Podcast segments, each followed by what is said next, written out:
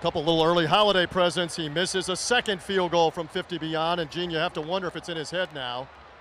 For Koo, the coach is headed my way. Here as the Buccaneers maintain the lead. All right, coach, let's talk about the takeaways. In particular, Antoine Winfield. Tell me about the play in the end zone and the strip. Uh, again, every time we blitz them, something good happens. We just got to make sure they had the ball on the ground twice. We got to come up with those balls and not get two and get seven.